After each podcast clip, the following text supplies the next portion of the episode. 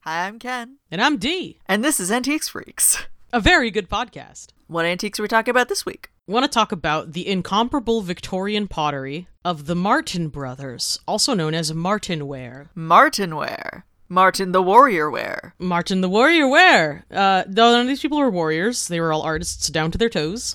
A famous quote from the times in the Edwardian era about the Martins: "Someday collectors will ransack the town for Martin's artistic stonewares." And goddamn it, whoever said that was right.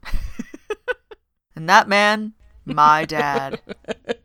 Ken's f- own dad said that in the Edwardian era. You might not have known that about Ken's own father. It does explain how Ken turned out. Which is delightful. Aww. So, this story starts with a man by the name of Robert Wallace Martin, who goes to school and trains in sculpture at the Lambeth School of Art and later the Royal Academy of Art. After a fire wipe destroyed several parliamentary buildings in London, he got a lot of experience studying under some mentors, crafting specifically the gargoyles that went on the buildings when they were being repaired.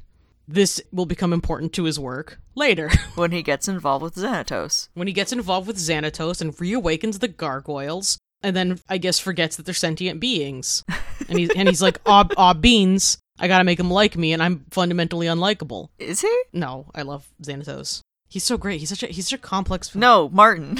Oh. Martin. oh my god, I'm so I I got lost in the sauce of someone talking to me about gargoyles. so Martin took his sculpture training and opened up a shop with his three brothers. Robert Wallace was in charge of designing, drawing, and ultimately sculpting the pottery. Walter Fraser Martin was a technical whiz with clay, actually. He perfected the glazing and painting and firing of the pieces.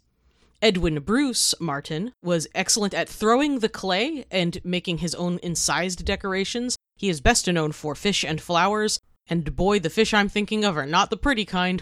no? And their brother Charles Douglas was the manager who ran the shop. He did this very poorly. Oh no.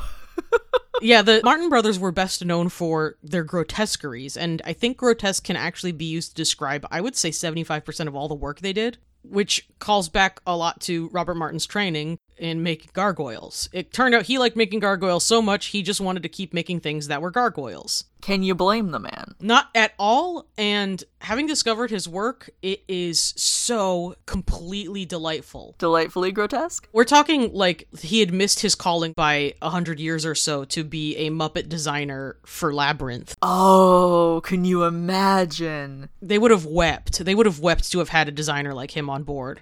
But the thing about being a family full of eccentric artists who are all running your eccentric art store, No one's good at math? nobody's good at anything except making the stuff.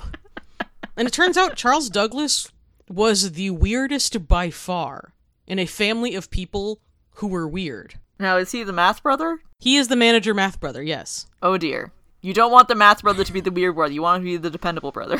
Yeah, you want him to you want him to be sort of the fuddy duddy, yeah. When you guys are building your D and D team, You want him to be the tweed brother, the elbow patches brother. the sort of sour, downturned mouth brother. No, Charles Douglas was, I would say, damagingly enthusiastic about the business, to the point where, when they turned out a particularly beautiful piece, he would wait until after everyone left and hide it under the floorboards. Okay, that's a choice. And he would get angry and chase away customers because they were going to buy the beautiful things that he loved so much. All right, that's a bold business strategy. it's not a great business strategy. Over time, a couple of decades later, the shop actually burnt down. This might be because of the method that they used to prepare their pottery, uh, although it's uncertain. By setting it on fire? Yes. And uh, after the loss of the shop, Charles had a something of a mental break and was permanently eccentric for the rest of his life. I feel a kinship with Charles as a permanent eccentric myself. Yeah. Charles is, uh, as the children say, a big mood. So the Martins worked with salt glazed stoneware, which is a strong, non porous pottery that has a very distinctive orange peel pitted texture. It's beautiful stuff. And their salt glazed stoneware was distinct to them because of the way they did it. And the way they did it was that they only fired their kiln once a year. Wait, And they fired the kiln without the protective sagars, which is just sort of buffers that keep the flames from directly contacting the clay. Hey, I think I figured out why their shop burned down. That is my suspicion, yes. We've solved it, gang. Back in the mystery machine. Shop burning down aside, there's also the added issue that I know you've also worked with earth clay and pottery and stuff, and I bet you can figure pretty quickly that putting your clay works into direct contact with the flames results in a pretty unpredictable result. Indeed. which meant that the number of wares they had to sell varied wildly and not in the upper numbers. In fact, there was one recorded year where only one good pot worth selling came out of the entire year's work Huh. because the rest had slumped, burned, or were just hideous in a not on purpose way. How very avant garde of them. A lot of what they were doing was an active pushback to the mass produced objects. You know, they're working in a- 1875. Yeah, big, big arts and crafts times. Yeah, they're they're moving along on the aesthetic movement and sort of pushing back against mass production, which is why they made sure every single piece was handmade and unique. There was zero mass production and zero repetition of form. Over time, like I said, they were known for their grotesqueries, which ended up spanning the entirety of their work. There were face jugs, which is kind of the uh, the standard of a grotesque pottery. I will say the Martin Ware face jugs are extremely unique, and every single one that I've looked at is hilarious Delightful. satirical punch like caricatures of political figures, including Disraeli, Benjamin Disraeli, and Sir William Drake. and generally just uh, naturalistic figures, as was very common at the time, but kind of with their own twisted spin. Welcome to their twisted mind. There are very hot topic senses of humor. Yeah. I wouldn't call it Hot Topic. It's too genuine to be that. Wow. Listen, In case you wondered what the podcast's official stance on Hot Topic was. Hot Topic is still uh, like a multi-million dollar commercial, like capitalist venture. There's not a lot of authenticity coming out of it, you know. I'm not saying I don't love it, like I fucking half my closet right now, dog. But like, I'm not laboring under the misapprehension that oh, it was artisan crafted lovingly for me. This isn't a hand painted Happy Bunny t shirt? it isn't. It turns out one delightful piece, a smiling crab with a horrifying human face. so, your brand. It is my favorite Martin Ware piece of all time. It is so good. If you look up Martin Ware human face crab, it actually comes up because other Martin Ware enthusiasts are very much like on the level. They get it. They know it's down. It's such a beloved piece that in 2019 the UK banned it from being exported from the country as it was considered a national treasure.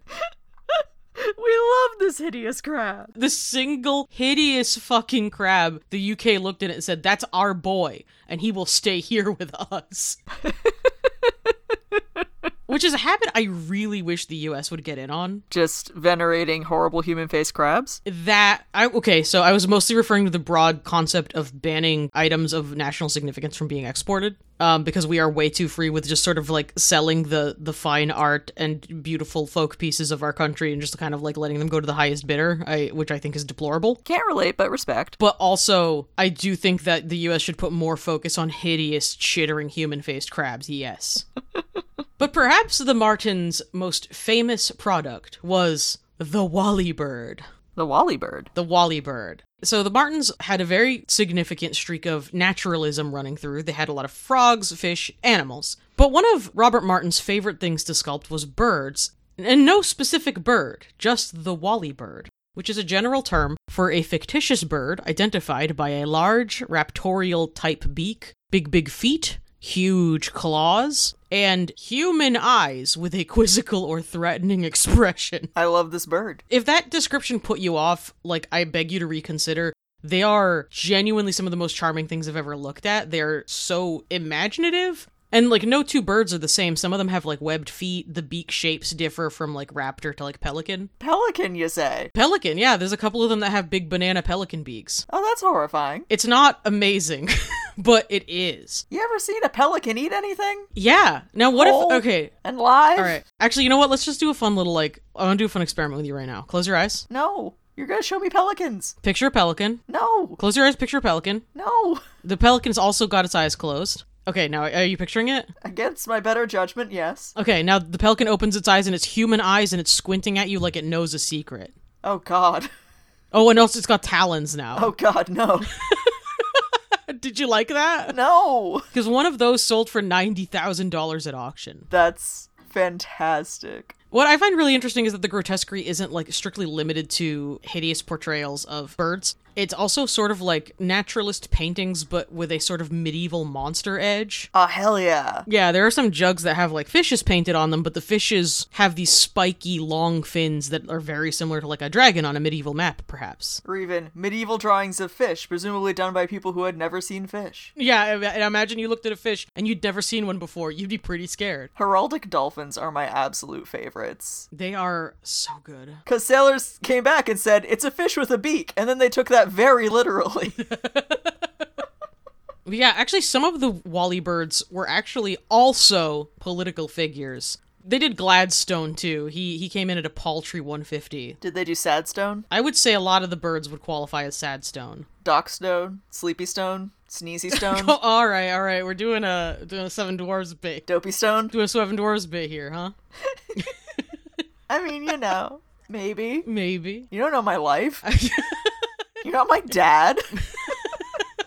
No, your dad was Edwardian. Yeah, exactly. The birds were also jars, very popularly tobacco jars, which, like, picturing one of these leering homunculi and then, like, coming closer and having it smell like unfiltered tobacco seems like a nightmare I'd have. That seems like a Dungeons and Dragons encounter. If you look these up, I guarantee you're going to use one in your next Dungeons and Dragons, like, puzzle. And I say this as someone who deeply, deeply loves them. It's impossible not to. But because they were ugly and horrible, they didn't do super well in their own time. You don't say. you know, it was a kitsch for the Victorians, as so many things were, but, you know, that nobody was knocking down the walls for it. In fact, some receipts of what they were selling for was like, would have been kind of embarrassing at the time, you know? But since they were A, the weirdest goddamned thing literally anyone had ever seen, and during the Victorian era, that's a high bar to clear. Something, something sickening whimsy. yeah. And B, they were masterfully crafted by passionate artisans and very much one offs every single piece. The collector from the Edwardian period saying that people were going to ransack the town were starting to realize that these things were high art treasures. National treasures, even. And at least one leering, horrible man faced crab was a national tre- is legally a national treasure. Don't tell Nicolas Cage. One of the other really remarkable things about them is the colors. It's not necessarily unique to them because a lot of the glaze colors that they use are just the sort of colors that work with saltware pottery. Because it's a lot of earth colors grays, browns, shades of gray, shades of brown, and then blues and greens. But Lord help me, the way they are fired, the blues and greens are very vibrant, jewel toned, gorgeous. And especially set against the muddy, kind of like general plane of the piece. I cannot believe I hadn't heard about these before. That being said, if you're interested in collecting Martin Ware, uh, you're kind of SOL if you're in the US. On account of the whole national treasure thing? Yeah, on account of the whole national treasure thing, a lot of UK natives started buying them up, putting them in museums, private galleries. So if you're intent on getting one for yourself, first, please consider subscribing to our Patreon. Sounds like you have money. and second, you're going to have to take a trip down to the UK. It is very, very funny to me that the UK, of all people, are like, no, our national treasures should stay in our country. You can't have them. Some would blatantly call it an irony, I think. Yeah. yeah. There's a lot of counterfeits. I'm going to call them counterfeits because they are being passed off. Counterfeits and reproductions are the same thing, basically. And they're both being passed off as genuine. If you're seeing one, my immediate reaction would be suspicion. But if you're used to dealing in pottery at all, it's pretty easy to spot them because these are like considered pottery masterworks in reality, and no reproduction is going to look like a masterwork. You know, it's going to have blunt edges, no fine detail, bad glazing, dull colors, no signature, as these were all one offs. Every single piece is signed. But it is one of those things where the genuine article is rare and difficult to find. So, uh, dealing in reproductions is actually kind of its own acceptable market as long as you're honest that it's a reproduction. I actually saw a couple of galleries that were proudly selling nice reproductions as, like, hey, here's the next best thing since you're never going to have the real one. Which I'm always fascinated when markets develop that. Just everyone having a repro? An acceptable repro market is such a strange thing to me. Well, them and paper dolls. Yeah, exactly. Paper dolls is actually like some of those are signed off by the artists to be reproduced, so there's even like a, a layer of legitimacy on top of that. I guess you could make arguments that these people have been dead for a very long time and it doesn't matter. A little difficult to get a signature out of them. Yeah. So basically, my advice is to get really rich and go to Europe. I mean, I feel like that's just solid advice in general. that's uh, and you know what you'll find that's life advice. Uh, yeah, the prices on these, i- if you hadn't gotten the idea from now, are like start pretty astronomical. You're looking at high hundreds to thousands for damaged pieces. But I just think it's important to know about them because they're amazing. And hey, who knows? Maybe you could be that guy that picks up a genuine one at a yard sale. it could be you. Are you the one? It could be you. It could be anyone. Are you the chosen of prophecy? Are you the chosen of Martin Ware prophecy? And if you are the chosen and it works out for you, maybe kick back a little to your favorite podcast for helping you out. you don't gotta, but I'm suggesting it. For guiding you on the path to your destiny. The Antiques Oracles. That's what they call us, right? That's why I hide all the, all the best podcasts that we do. Is I actually can I download them, I erase them off the server, and then I put them under my floorboards. that explains a lot about our download numbers. Yeah, only oh yeah, only our best episodes are the ones with the lowest download numbers because I stashed them under the floor. now it's a countdown to my impending madness. Sources for today include martinwarepottery.weebly.com. Thank you, Weebly, for making sure that your name got in that. Homesandantiques.com. What are Martin Brothers pottery birds? Antiquecollecting.co.uk. Guide to Martin Brothers birds. BBC.com. And Sworder, that's sword with an ER, dot co dot UK, Martinware. Sworder, one who swords. What, yeah, that Sworder is a guy who's going to sword you, so look out. If you would like to sword us or just say hello, you can email us directly, antiquesfreakspodcast at gmail.com. Or you can post in our Facebook group, Antiques Freaks Friends, or you can tag us on Tumblr, antiquesfreaks.tumblr.com. If you liked thinking about that horrible pelican, feel free to scroll on down to wherever you're listening and leave us a delightful little review. Or, if the app you're using to listen to this podcast does not allow for reviews, you can consider posting about us on social media. And if you need more Antiques Freaks in your week, we have a Twitch now. We have streamed once designing some new merch, and we will stream again soon.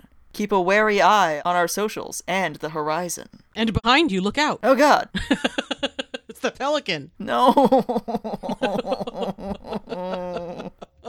I hate the way its entire digestive system works. They're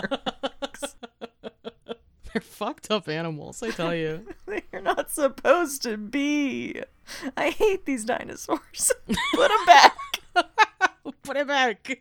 Take it back, Cretaceous. You can also subscribe to our Patreon at patreon.com slash antiquesfreaks, where every week we produce a bonus episode. That's right, one whole extra episode just for you. Reading and reviewing a chapter of The Genuine Penny Dreadful, Varney the Vampire, or The Feast of Blood.